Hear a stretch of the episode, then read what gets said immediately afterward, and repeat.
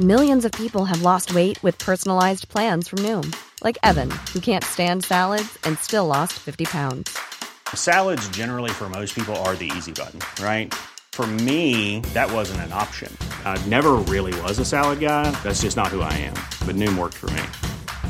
Get your personalized plan today at Noom.com. Real Noom user compensated to provide their story. In four weeks, the typical Noom user can expect to lose one to two pounds per week. Individual results may vary. Hey, it's Paige DeSorbo from Giggly Squad. High quality fashion without the price tag? Say hello to Quince. I'm snagging high end essentials like cozy cashmere sweaters, sleek leather jackets, fine jewelry, and so much more. With Quince being 50 to 80% less than similar brands. And they partner with factories that prioritize safe, ethical, and responsible manufacturing. I love that. Luxury quality within reach. Go to quince.com slash style to get free shipping and 365 day returns on your next order. Quince.com slash style.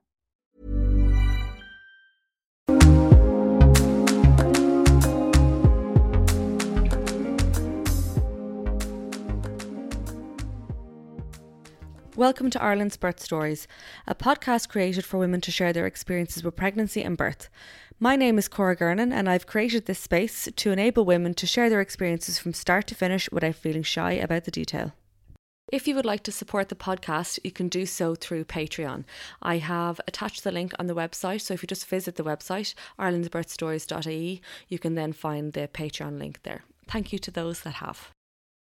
In this week's episode, I chat to Julie and she talks me through her one pregnancy and the birth of her son Ricky. Julie has cerebral palsy and she made the decision two years prior to conception that she was going to get herself as physically fit as possible before embarking on a journey into motherhood. So she talks us through her pregnancy, how she felt, what she did to make sure she was as comfortable as possible, and then talks us through the plan that was put in place together with her obstetrician to bring Ricky into the world.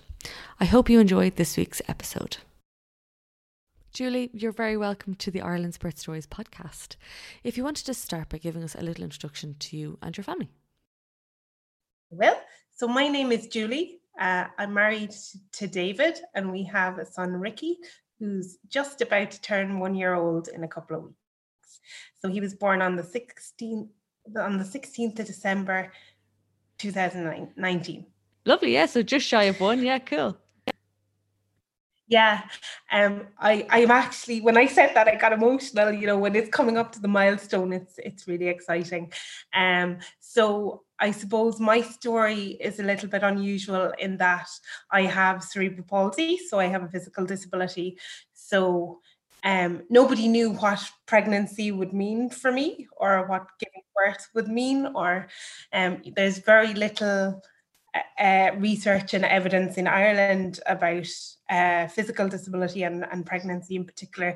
I think uh, this podcast shows, you know, that women are willing to share their stories and it's lovely to hear people's stories but i think traditionally in ireland we, we're not very good at sharing our experience and saying this has happened to me and, and this is how it worked for me and that's particularly the case um, in the community of people with disabilities so I suppose that's why I want to share my story because I think it's really important that people hear that women with disabilities have babies too, and um, that we're part of the same community as everybody else. Um, so um, I'll never forget telling my husband David that I was pregnant. Um, I just had a feeling and I couldn't wait any longer, and it was half five in the morning, and I just skipped to the bathroom and did the test and I walk on two sticks. And he said he knew immediately it was either really, really good news or really, really bad news because I was stood straight up like a poker straight, which never happens. And um, I just said, uh, I'm pregnant. And he just punched the air like, oh, cool. Such a triumph for us both. And um, I suppose from that moment on, it was a roller coaster of a ride. Um, I was born with cerebral palsy, so I was born at 29 weeks myself. Um, so obviously, uh, I'm 35, so that was very early um, in in those days. And my husband David was also premature and also has cerebral palsy. So I suppose we were going into pregnancy and having kids with our eyes open, knowing that there can be complications and it's not all sunshine and rainbows, but still at the same time having a shared vision of wanting to have a family and wanting to go on that journey together. Um, so from the get go, I had a really lovely team around me, and I suppose that's the way I deal with my disability in general. That I have phenomenal people around me, so that's how I get the support that I need. Um, but we knew, I suppose, when I was pregnant that we couldn't rely on disability services in Ireland because they're not um, steadfast and you know they, they can be hit and miss whether you get what you need or not. Um, it's kind of on a case by case basis. So we made the, deci- the decision very very early on, even though we had been living together independently for six years, that we would move back home to my parental home to have the support of my parents. And ever before I met David, that was kind of always going to be the plan if I ever uh, was going to be pregnant. You know, my parents always said, just come home, we'll yeah. do it home and sort it all out it'll be grand. So they were delighted um, to have you home, were they? Yeah, exactly. You know, I've always known that that was that was a, a, a reasonable thing to do and that they would be delighted to have us. Um, so again, telling them that uh, it was coming down the track was really lovely thing to be able to do. And um, so Ricky, my son, is first grandchild on my side, so it was really exciting for yeah. them as well. Um, and so we moved home in June 2019 when I was around 12 weeks pregnant and starting to tell people because otherwise it would have been a really weird move. People are like, yeah. "What? What are they doing coming back home? This makes no sense." So um, obviously, when I was pregnant, it it did make sense, and I I need to say that I'm independent to a fault, and so is David. But at the same time, we were realistic in that we wanted to put our child first from yeah. the very first moment of knowing that they existed and doing everything that we needed to do to make sure of make sure of a safe delivery and that I would be safe and well as well. And how um, did you feel in the first trimester? Um, the funny thing about my pregnancy was I mitigated for all of the things that my disability could cause and had all of those things in place. And then I ended up with the most severe of everything else that every other woman also gets. so, so I was really sick from the get go, like really nauseous. And um, I was really just uncomfortable all of the time. I had the insomnia and I I had horrendous heartburn and um, all of those lovely things that Does Ricky have lots of hair? Yeah, uh, he didn't. Yeah, I was, was one of the ones that debunked uh, the the all wives' tale. But um, yeah, I had all of those lovely things. But I suppose uh, it was kind of funny because I was expecting that, you know, I wouldn't be able to walk and that my back would be in trouble and that my pelvis would be in trouble. And I did, my pelvis did move. Um, so my pelvis would generally be slightly out anyway because of my cerebral palsy, but it did move further at 22 weeks. So that was quite painful. Uh, but the wonderful um, physiotherapy team put me right within a few weeks. And my pelvis is actually better now than ever before having a child because it was something that was never looked at because of cerebral palsy and probably should have been looked at years ago. I just assumed I had back pain because of cerebral palsy and that was the end of it without kind of delving into it any further. So actually having my son made me look at those things in a different way and say actually hang on maybe i can do something about this because because during pregnancy i was able to solve it. And i would have a lot of tension in my body. Like if you if you can see me you can probably see um, some tension if i'm sitting in front of you. Like all my men, my muscles tend to to tense up. And because of the lovely pregnancy hormones that really relax a lot. Um, so there was a lot of pregnancy, other than my back being a little bit uncomfortable, where I was more comfortable than I would normally be, just sitting and and and doing ordinary things. So that that was a really strange sensation, I guess, because I never had that sensation before of not having that tension in my body. But it was phenomenal to kind of feel how my female body rather than my disabled body just took over and the pregnancy hormones just did their thing and i grew a baby like everybody else grows a baby and uh, it was just really really special time for me. And you know it's probably a bit strange to say but particularly in the early days i was really proud you know that my body could do this because society or, or the wider society at least has had always looked at my body as something that was less or something that that wasn't as good as everybody else's body. And now here i was you know procreating and it was really really like kind of sock it to the world i can do this too absolutely so that yeah. was really yeah. Um, and that's probably a selfish way of looking at it but that's genuinely how i felt and then I am rhesus negative, so uh, I had to be careful then in case the baby was rhesus positive because my husband has positive blood type. And of course, yes, the baby was rhesus positive. So, one of the things around um, needing the anti D injection is to be very careful of falls and bumps. So, that was something that scared me quite a lot because falls and bumps are uh, part and parcel of having a phys- physical disability. Before being pregnant, I wouldn't have thought twice about falling, maybe once or twice a week. Um, so obviously, then when when I was carrying a baby, it was really important that I didn't fall. But it was also a privilege because I was doing it for my child. So it was actually very easy to be to say, hang on, I can't do that actually because that's risky for my child. Um, before that, I would have taken any risk you asked, asked me and, and yeah. you know, jumped off a building for you and not thought twice about myself. But uh, as a mom, it's it's a different story when you're thinking about your unborn child. Um, and sometimes that can take a while to adjust to as well. Um, uh, acknowledging that you're or remembering that, especially in the early days, you're like, actually, no, I have to stop myself from doing that. And then once you do it, you really find you look after yourself so much more than you would otherwise. Yeah. yeah. Well, I think I was lucky that I was so sick in the early days. So I, I really mm-hmm. had to stop. I had no choice. I was exhausted, tired, and I couldn't do anything. So I was doing the bare minimum at work really until I could tell tell people that I was pregnant. Yeah. And then um, once I and I told work very early on that I was pregnant, and then I actually stopped work at 20 weeks pregnant. I had a conversation with my GP who was phenomenal. He's just an incredible man.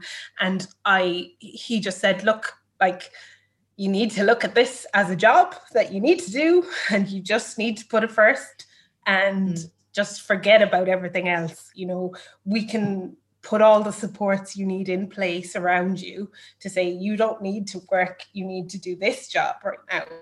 And having that conversation very early on was was really helpful to me. And it was the same with my obstetrician. She was incredible as well we sat down again early in my pregnancy and she said i'll be straight with you. I haven't worked with somebody with cerebral palsy before. I don't know how this is going to go.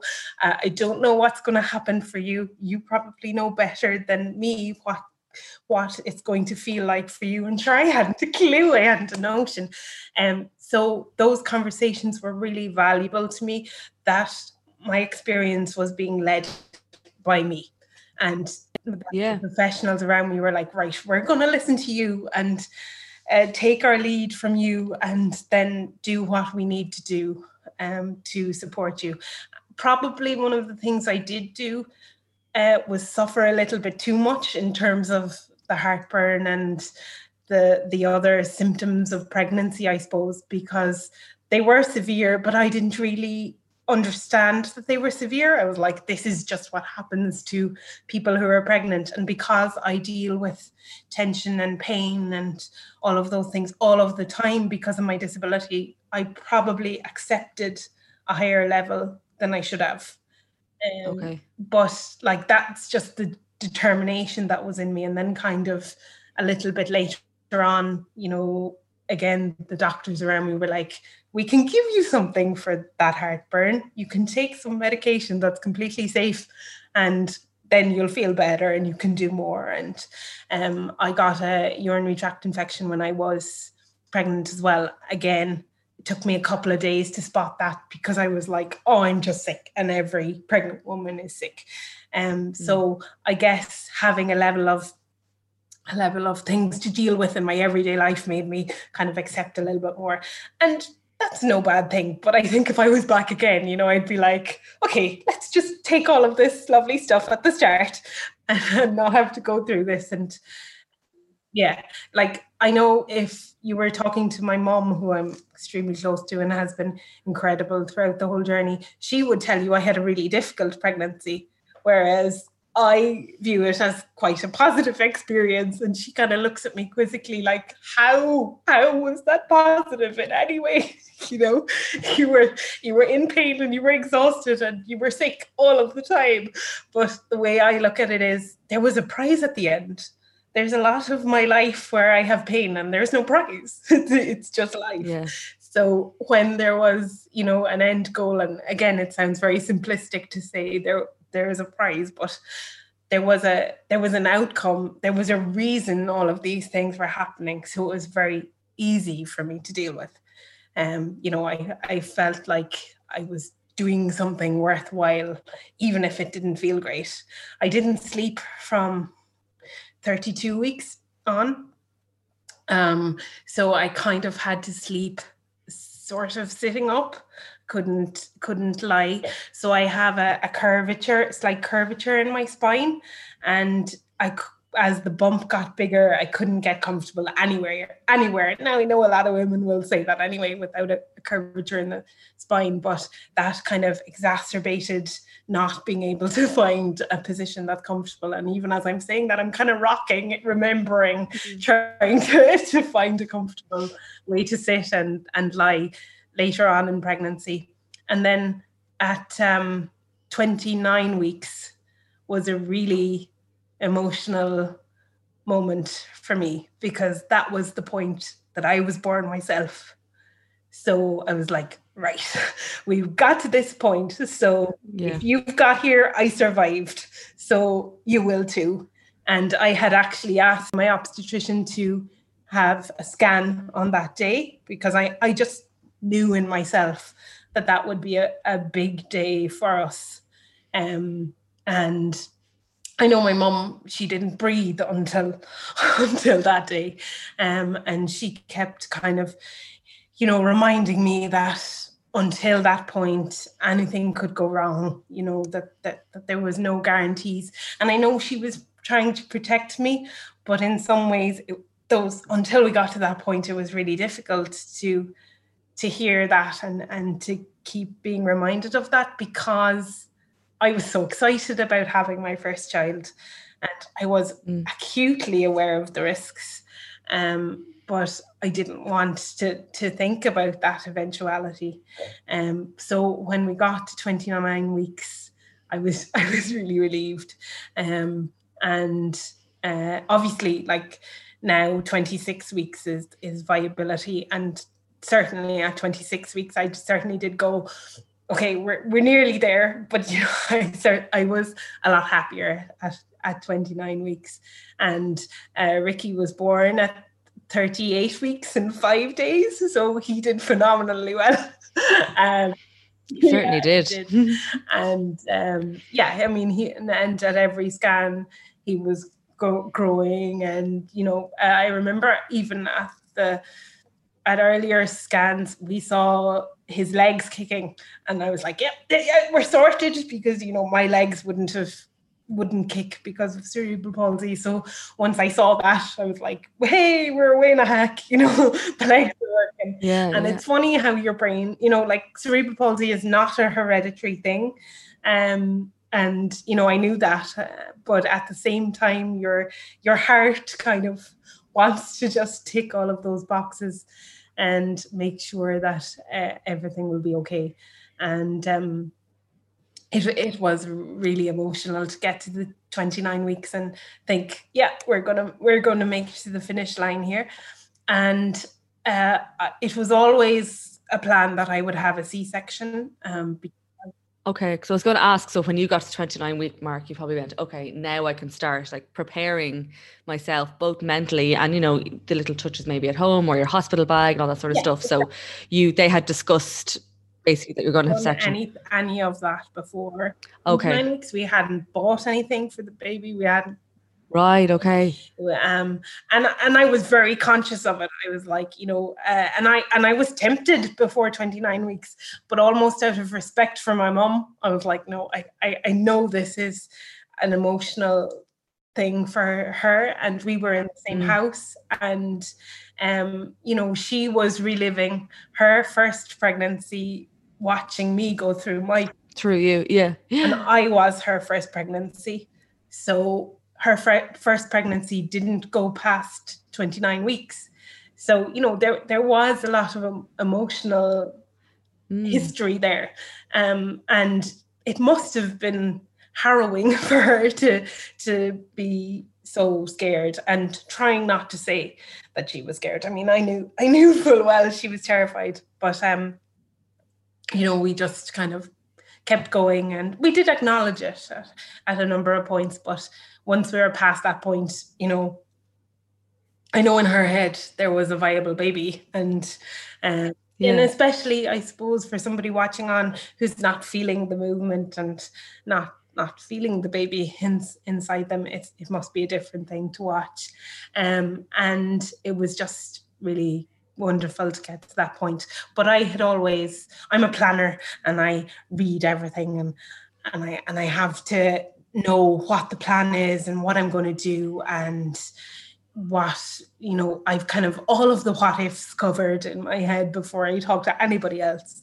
Um, so that's the way I was about having a baby as well. You know, like I started preparing for pregnancy two years beforehand. I started working with personal trainer and okay, right, getting myself as physically fit as I could do um, because I knew that that would be the make or break for me because me having children was a long game, I guess, because okay, I maybe I could get through one pregnancy on a wing and a prayer, but when you're planning your family, you're hoping that you're going to have more than one baby, and uh, you know, so I wanted to be as fit and as able as I could be going into it. And I'm really, really glad I did that. When I got to the physiotherapy suite, you know, the physio said to me, I really wish other women prepared for pregnancy like you have. You are ready to go. and, you know, and she said, we, we know what might happen, you know, we, we know how to treat it. Um, if something unexpected comes up, we're all here, we'll figure it out um, you've done really well and like that was that was the best I could do and that's kind of how I've done everything in my life is face it head on and and do the best that I can do. Um, can I just ask you, sorry, you mentioned that you went into physio. Did you have additional appointments appointments um, around surrounding physio and anything like that throughout your pregnancy?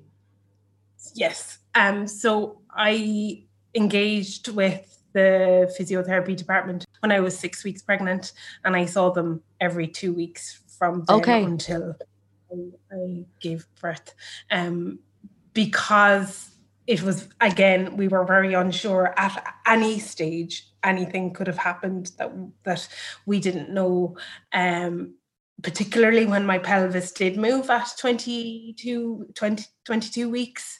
Um, that you know it might happen again or it might keep happening or and you know we we we did a lot of work to to keep it in place while I was pregnant and again it was it was a reassurance for me you know things like um I'm probably going to get the advice wrong now but I think you're not supposed to lie on your right or oh, you're not, I can't even not, remember now yeah.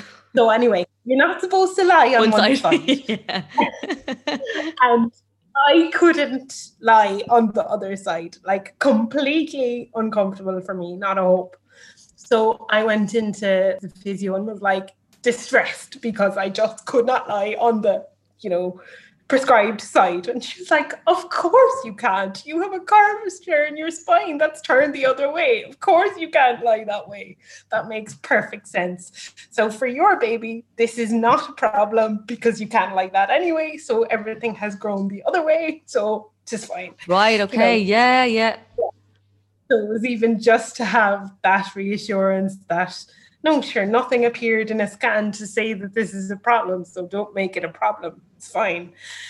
Um, and like like you said, like the physio was uh, pivotal in ensuring that I stayed at the speed I should be at. She kept asking me, you know, are you are you getting enough rest? Are you sure? Are you stopping when you when mm. you should? You know, um, you don't have to know me for very long to know that I just kind of keep plowing on. so so stopping me in my tracks was was probably the biggest thing to do during pregnancy. And then I always knew that pushing would be would be difficult for me. So I have really, really tight hips. So um, you know, giving birth naturally without ever going through the sensations, I kind of knew it would be really, really difficult and I was nervous about broaching that subject, you know, because it's the ultimate. Everybody wants to give uh, have as natural experience as they can. Well, maybe maybe that's just a preconception of mine, but I was like, I have to have all of all of the support, and you know, it'll have to be a a C-section to work for me. I think. And the moment I said that to my obstetrician, she absolutely agreed. She said, if that's if that's the way you feel then that's what we do. And um, we're not going to make it any any more difficult for you than it has to be. And also we didn't want anything to be an emergency situation. Yeah. Um so it was a case of all of this has to be planned. We have to know when this is happening and all of the team need to be around you for this to happen. And like like i was saying you know physio was pivotal to that. So even at the point of entering the hospital, the physio came up to the room and said, okay, well, we have to move this locker out of the way here because otherwise you're not going to be able to move around this room. And we have to, you know, make sure the bed is this height because otherwise after surgery you won't be able to get out of the bed, etc., etc. So it was all of that kind of planning that that was really important. So I actually went into hospital a week before I was due to have the C section. So when I think about my birth experience now, when I'm talking to you in 2020, I am so grateful that all of this didn't happen during COVID mm-hmm. because I wouldn't have access to physiotherapy um, in in the in the strict lockdowns, and I wouldn't have had the wherewithal to be in hospital for such a length of time with the support around me.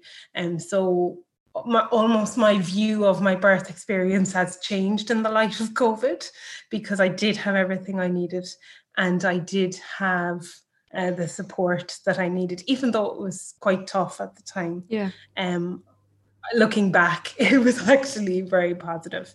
So I went into hospital um, a week before the section.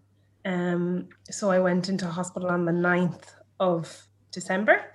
And when I was admitted, uh, it came to light that there was no wheelchair accessible room in the hospital. Um, and I kind of was a bit aghast at, you know, that there wasn't um, facilities available for women with disabilities when I got in. And that was part of the reason I wanted to go into the hospital early because I was like, okay, I want to be in there and I want to be comfortable and I want to know my surroundings so that when I do have surgery, because a C section is surgery, no matter what way you um, I want to be in the best position possible to recover. And I had never had surgery before, and that was also something that people were really surprised at. They assumed because I had a disability, I was well used to being in a hospital, you know, and that it was it was something that it was just another chapter. I had never been in a hospital. I think I had spent one night in a hospital in my adult life for IV antibiotics. Other than that, I had no experience whatsoever of the hospital system. Now, I'm very lucky in that I, I work for an advocacy organization. So I'm very used to advocating for other people, not to mind myself. Um, so, and I work closely with the HSE a lot. So that really helped my knowledge and my language around what was happening around me. So when I was, and, and I am going to get serious for a while, and I hope you don't mind because yeah, I think it's really not. important to highlight. Um, when I was admitted to the hospital, Mom deserves the best, and there's no better place to shop for Mother's Day than Whole Foods Market. They're your destination for unbeatable savings, from premium gifts to show-stopping flowers and irresistible desserts. Start by saving 33% with Prime on all body care and candles. Then get a 15-stem bunch of tulips for just $9.99 each with Prime. Round out Mom's menu with festive rosé, irresistible berry chantilly cake, and more special treats. Come celebrate Mother's Day at Whole Foods Market. Jewelry isn't a gift you give just once. It's a way to remind your loved one of a beautiful moment every time they see it. Blue Nile can help you find the gift that says how you feel and says it beautifully with expert guidance and a wide assortment of jewelry of the highest quality at the best price. Go to BlueNile.com and experience the convenience of shopping Blue Nile, the original online jeweler since 1999. That's BlueNile.com to find the perfect jewelry gift for any occasion. BlueNile.com. Ever catch yourself eating the same flavorless dinner three days in a row? Dreaming of something better? Well, HelloFresh is your guilt free dream come true, baby. It's me, Keke Palmer. Let's wake up those taste buds with hot, juicy pecan crusted chicken or garlic butter shrimp scampi. Mm. Hello Fresh. Stop dreaming of all the delicious possibilities and dig in at HelloFresh.com. Let's get this dinner party started. I'm Sandra, and I'm just the professional your small business was looking for. But you didn't hire me because you didn't use LinkedIn jobs. LinkedIn has professionals you can't find anywhere else, including those who aren't actively looking for a new job but might be open to the perfect role, like me. In a given month, over 70% of LinkedIn users don't visit other leading job sites. So if you're not looking on LinkedIn, you'll miss out on great candidates like Sandra. Start hiring professionals like a professional. Post your free job on linkedin.com/people today. I, as I say, we realised that, that the accessibility wasn't great. And the nurses on the ground were really like trying to help and trying to figure out what room would work best. And, you know, I'm talking about things as simple as, you know, a higher toilet so that, you know, when you can't bend, after surgery or if you have a significant disability that you can use the toilet that there are bars in the toilet that there's a, a shower chair in the shower um, you know, that there's enough space in the room that I can use my wheelchair to get to and from the bed. Like those are the things I'm talking about. I'm not talking about five star luxury or anything like that. So it turned out I was put in one room initially and they had told me that it was accessible. And then when I had a look at it, it wasn't. And, you know, I it wasn't manageable for me. So I spoke to the staff and they said, "Oh well, this is the best that we have," and I, and I really found that difficult to believe. So I spoke to my obstetrician, who spent I think a, almost a whole day going around the hospital trying to find something better because she too was incredulous, and it, eventually they decided that no what what they were offering was all that they had. And um, i had a feeling that uh, that people just weren't hearing me. They just weren't hearing that this was actually critical to this whole procedure going well for me. Um, so i called um, physio again because I thought, you know, they they may have been around the hospital more. And I said, there there has to be something better. There has to be a wheelchair accessible toilet in this hospital that I can access. And um, again, they were to and to and fro and trying their best. And I have a really great friend, Katie, who's an occupational therapist. So occupational therapists deal with all of this kind of access, these access issues. And um, I just said to her eventually, I said, I know I had been seen with by the hospital OTs who really work with uh, the the babies rather than mothers, and they were just they were just not able to not understanding that this needed to be sorted and were asking me to go and order stuff from the HSE outside of the hospital and bring it in and all this kind of stuff. And it was just nightmarish. So I rang Katie and I said, look, I'm really sorry, but I'm gonna have to call in call in the friend card here. I need you to come in and help me. And she did. And she I will never forget hearing her in the corridor saying the same words I was saying about the things I needed and her being listened to and them saying, Yes, yes, we'll sort that. Yes, yes. When I had been saying it for two days on my own and nobody hearing. So I now I'm I'm very grateful that I had the that I had the the wisdom, I guess, to say, okay, I need to do something here and I need to call call in the troops. I was also very lucky that I have the troops in my life. Um, and that we were able to do that. But eventually transpired that actually there was a better toilet two doors up and that nobody had looked closely or realized what exactly I had been saying and that actually they did have most of what I needed. They just didn't realize they had. So I was moved then into the room where I stayed for the remainder of my stay. Things still weren't perfect by uh, by any stretch of the imagination. And i think what i learned from that experience was that there's a lot of training in our maternity hospitals around women having babies and that whole process. There isn't necessarily a lot of knowledge around having a disability before the fact. Um, even down to you know i used a walking frame after having surgery for a few days to, to get to and from the bathroom. So the cleaning staff would line everything up lovely and tidily over in the corner where I couldn't reach anything. So then I couldn't actually get out of bed myself because everything I used to get out of bed had been moved away out of my reach.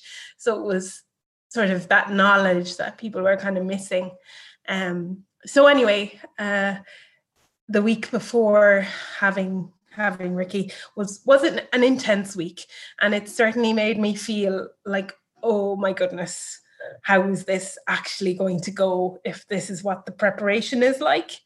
Um, and I did feel quite lonely and worried at that time because you know I just I suppose I was reminded of the the shortcomings of our system that are my pregnancy had been so positive in the support that I had all around me that when I got to the crunch, that it was looking like it might be a really difficult experience. So anyway, we got it all sorted, and um, the morning of my C-section, I write a newspaper column. So at 6 a.m., I wrote my column, and I was because it was just it's just the thing that centers me in in my work. Um, I had only told my readers a few weeks previously that I was pregnant, so I had kept the secret all along because we just wanted it to have that private time. And then, so I wrote about being ready for my C-section on the morning of my C-section. And I remember my husband David came in early that morning and looked at me as if to say, You are writing your column, aren't you? And I was like, Yep, I am, because it's all I know. And it's the thing that's going to keep me distracted and it'll be grand.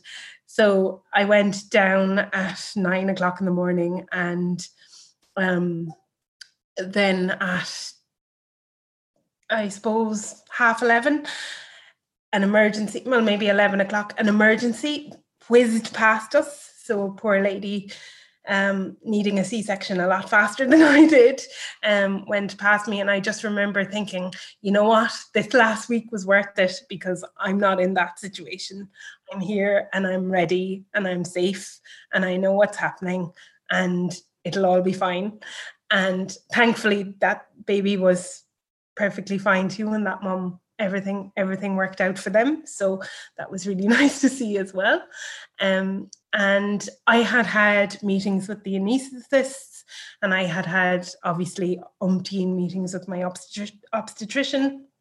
So I knew what was going to happen. I had been quite nervous about the um, anesthesia side of things because of the spasticity in my body, so the tension, and also the curvature in my spine. I thought things might be a bit tricky, and it turned out that actually no they weren't at all and the anaesthetist kind of looked at me as if to say do you not realize i'm a professional and i know what i'm doing and be fine and um, i remember when we were having the meeting about halfway through he turned around and said do you work in healthcare or something? And I was like, well, not really. Sort of, I worked in kind of allied health. And he was like, you, your, your questions are extremely comprehensive and very detailed. You really know what you're talking about.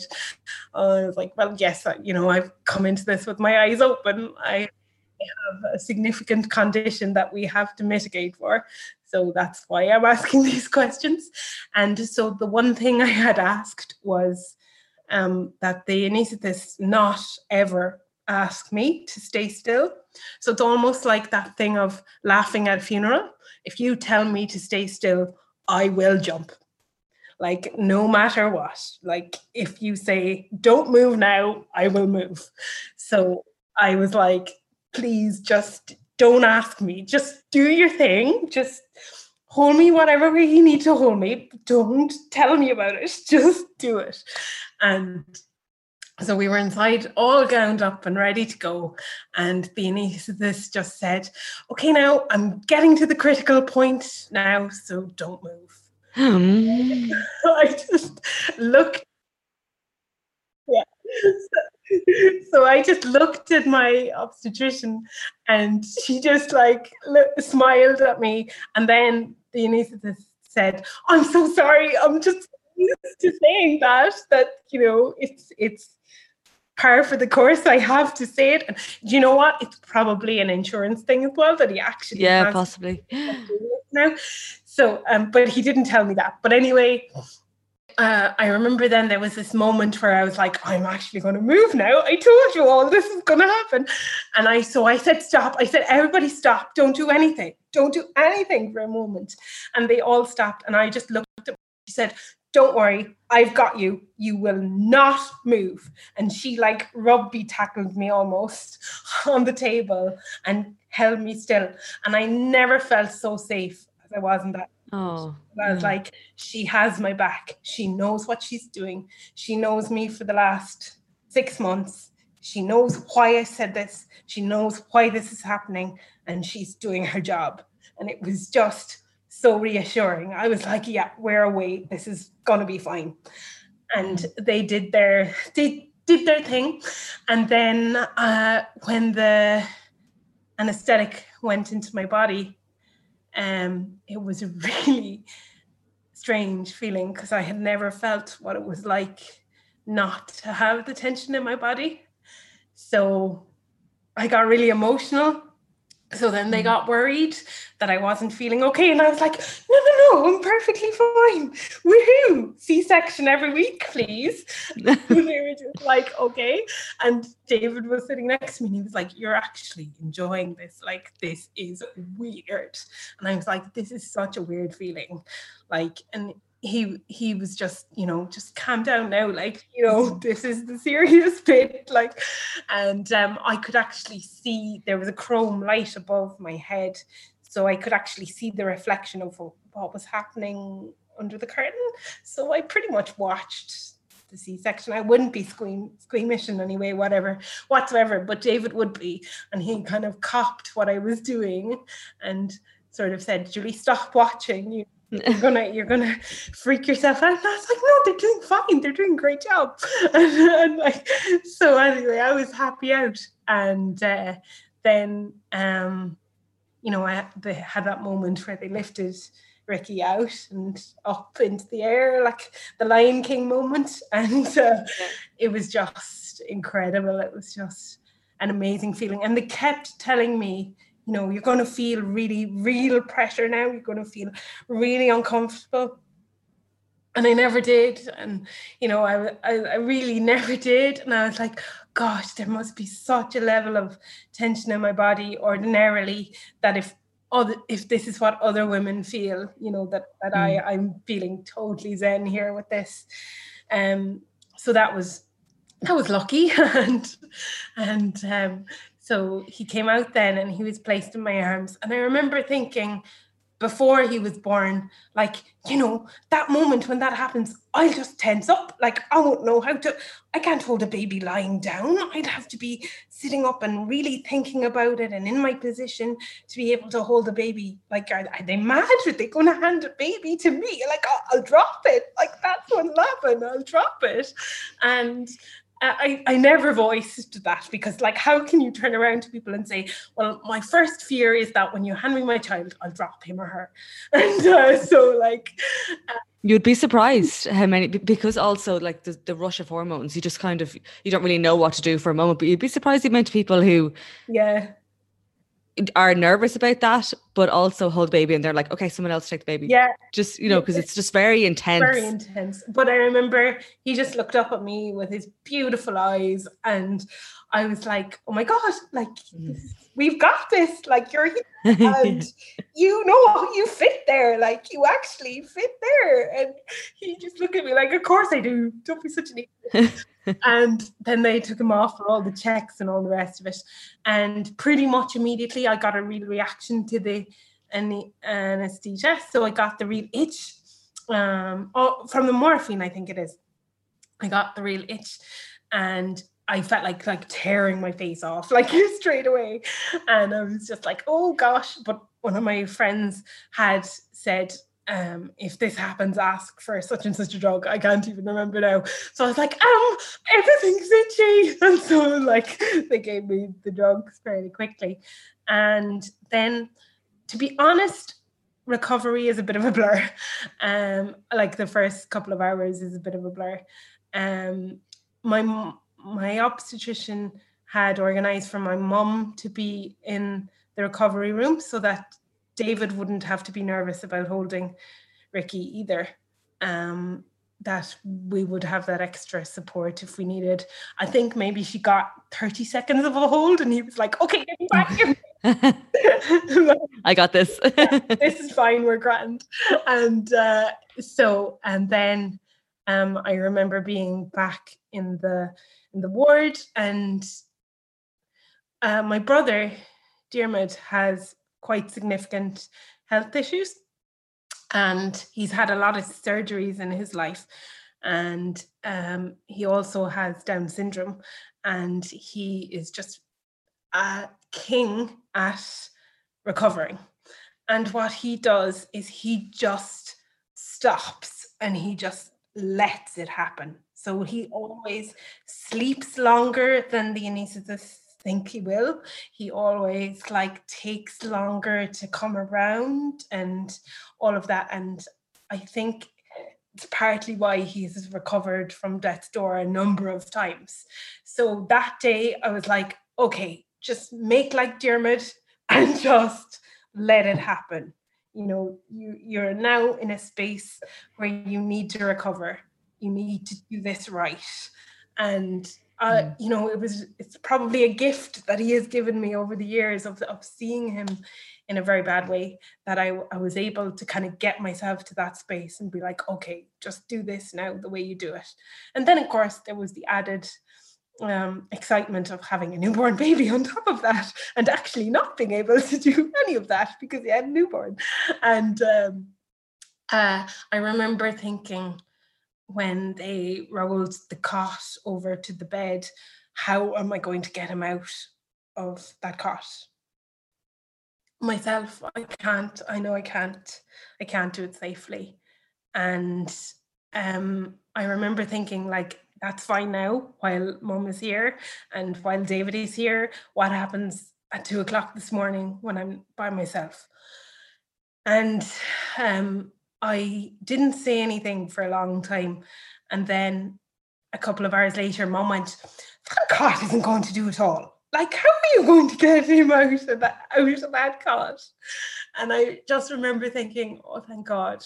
like it wasn't just in my head that this was difficult you know it actually is difficult to do um so uh, I was able to put him in to the cot, but I wasn't able to get him out whatever way I needed to twist. So if I needed to get him out, I called a nurse or whatever, and it was fine. Um, but it was just really emotional because I was like, I'm not a pregnant woman anymore. So now I'm back to being the disabled girl. And I really did have a moment of, wow, that was a lovely interlude there where I was the same as everybody else for a while. And then I had to kind of deal with all of, I need a different way of doing this to most people. Just give me the space to figure it out. Um, so uh, a couple of days after, sorry, so Ricky was born on Tuesday, on Monday. And on Tuesday, there was a, a, a care assistant kind of in my room and there was there had been a care assistant on our ward all the previous week like helping showering and all of that stuff. And if you needed help from her you asked her and it was done and that was it. So i kind of just assumed that this was part of part of the service and that was what was happening. And at about 11 o'clock that morning um, i said to her you know we're fine you know i'll call you um, when I need you. And she was like, Oh, no, I've been told not to leave you alone with the baby. So I was entirely blindsided and like incredulous because nobody had spoken to me about anything about that. Um, so I burst into tears, if I'm honest. And she was like, Oh, I'm really sorry. I don't mean to upset you. What have I said to upset you? And I said, You just told me I can't be alone with my son. How can you not see that that's upsetting? And she was like, Oh, well, that's, you know, it's not my decision. It's what I've been told. And I said that I said that's fine, but can you please get one of the nurses or, or somebody? Um, I need to speak to somebody about this. And the staff came down to me and without being disingenuous for the wonderful care I got, that situation was dealt with really, really badly. Um, because if somebody had communicated with me for the whole week that I had been there and said, listen, we think things are going to be a bit tough on you when you have your baby. We're going to put extra support in for you so that you don't have to call us for anything, so that there is somebody there if you need them. I would have said, "Oh my God, thank you so much. That's so helpful. I can't believe you know that you're you're supporting me in that way." You know, and but they created a very awkward situation between the two of you as well, when it could have been it could have been completely different very easily. And that poor care assistant, it wasn't her fault yeah. at all, and she was, as you say, thrust into a situation where she wasn't able to deal with. Um, mm. so I rang David, and I would be extremely strong in being a self advocate. But it was probably the first time in our eight year relationship that I said, You need to come in here and you need to advocate for me now. Um, and later that day, I got a visit from the director of service in the hospital and was again told that, you know, it really wasn't up to me how they staffed their hospital and they couldn't understand why I was so upset and you know that it was no big deal really. And um, i think not being allowed to be alone with my one day old son is a big deal um, particularly when they were perfectly fine with me being alone with him at night. It, it it didn't make sense to me. And you know it was a case again i think of a disconnect between on the ground and higher management. Higher management were looking at the, the risk of me on paper and not speaking to me or not um not you know communicating with me in the correct manner. When i spoke to my obstetrician about it she was upset. She couldn't understand how this whole chapter had been missed when i had been there for a week. Um, and I'm sure you've caught by now, I'm not a quiet person. I'm quite articulate. I'm able to discuss mm. difficult things. I'm quite uh, quite practical about what I can and can't do. Um, and you know, if somebody had said to me, "This extra support is here," I would have said, Thank you very much. Amazing. All of the things that went wrong with my experience were so unnecessary. And so much of my experience was so positive and so wonderful. Yeah. And I have a wonderful, gorgeous, healthy baby boy as a result.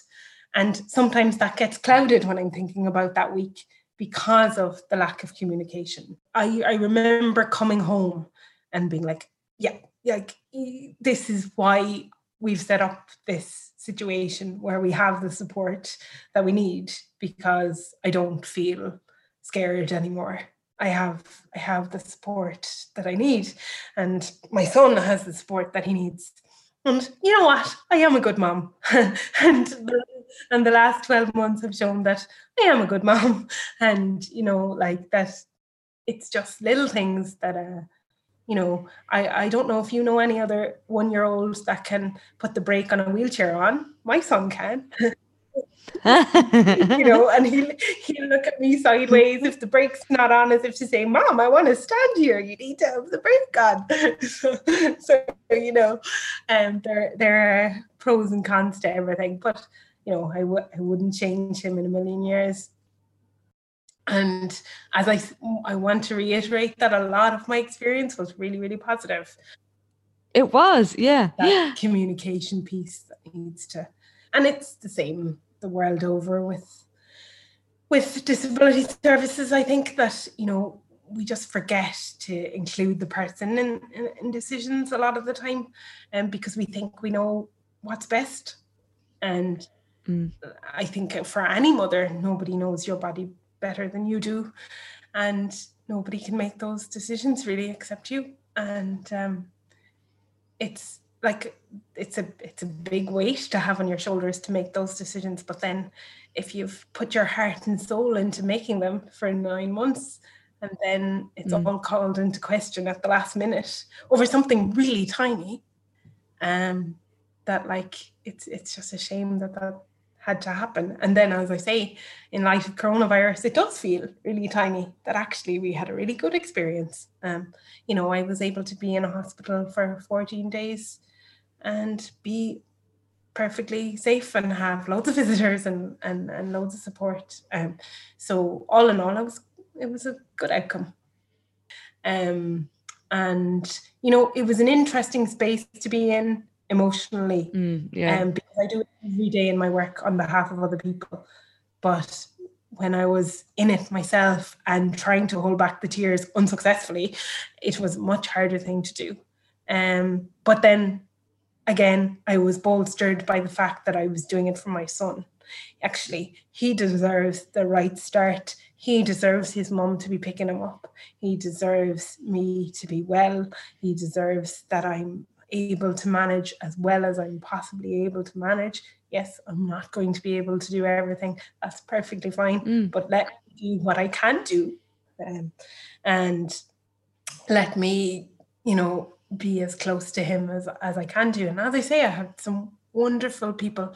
I remember one of the nursery nurses who gives the babies their first bath. I remember watching a few from afar um, and like they initially they, they make you do it yourself you know because they they they take away that fear.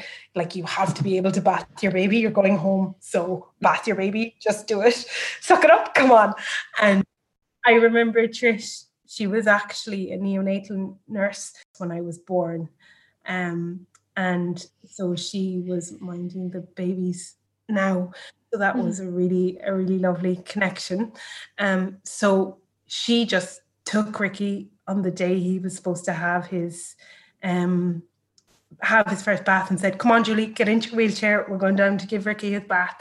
And she did all of the pieces that she needed to do. She didn't make me do anything.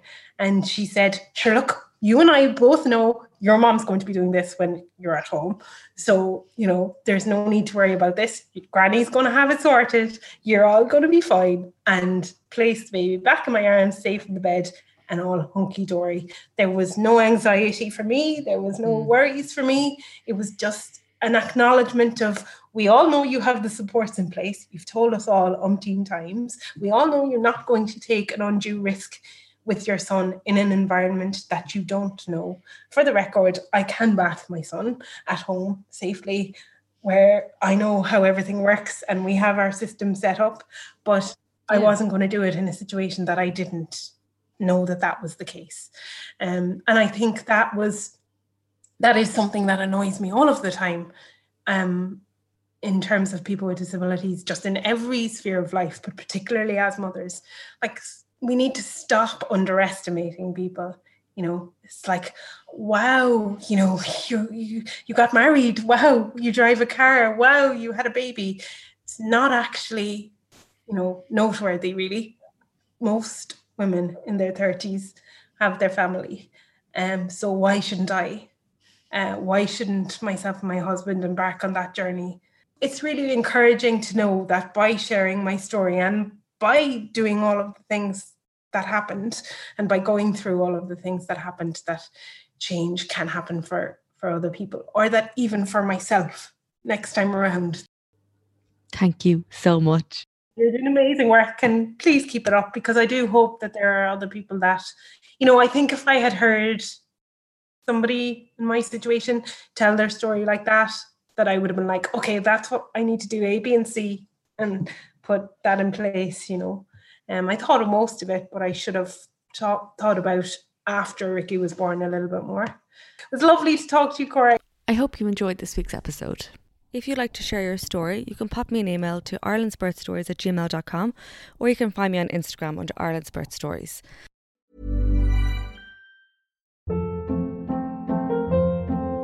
Hold up. What was that? Boring. No flavor. That was as bad as those leftovers you ate all week. Keke Palmer here, and it's time to say hello to something fresh and guilt-free. Hello Fresh. Jazz up dinner with pecan-crusted chicken or garlic butter shrimp scampi. Now that's music to my mouth. Hello Fresh. Let's get this dinner party started. Discover all the delicious possibilities at hellofresh.com.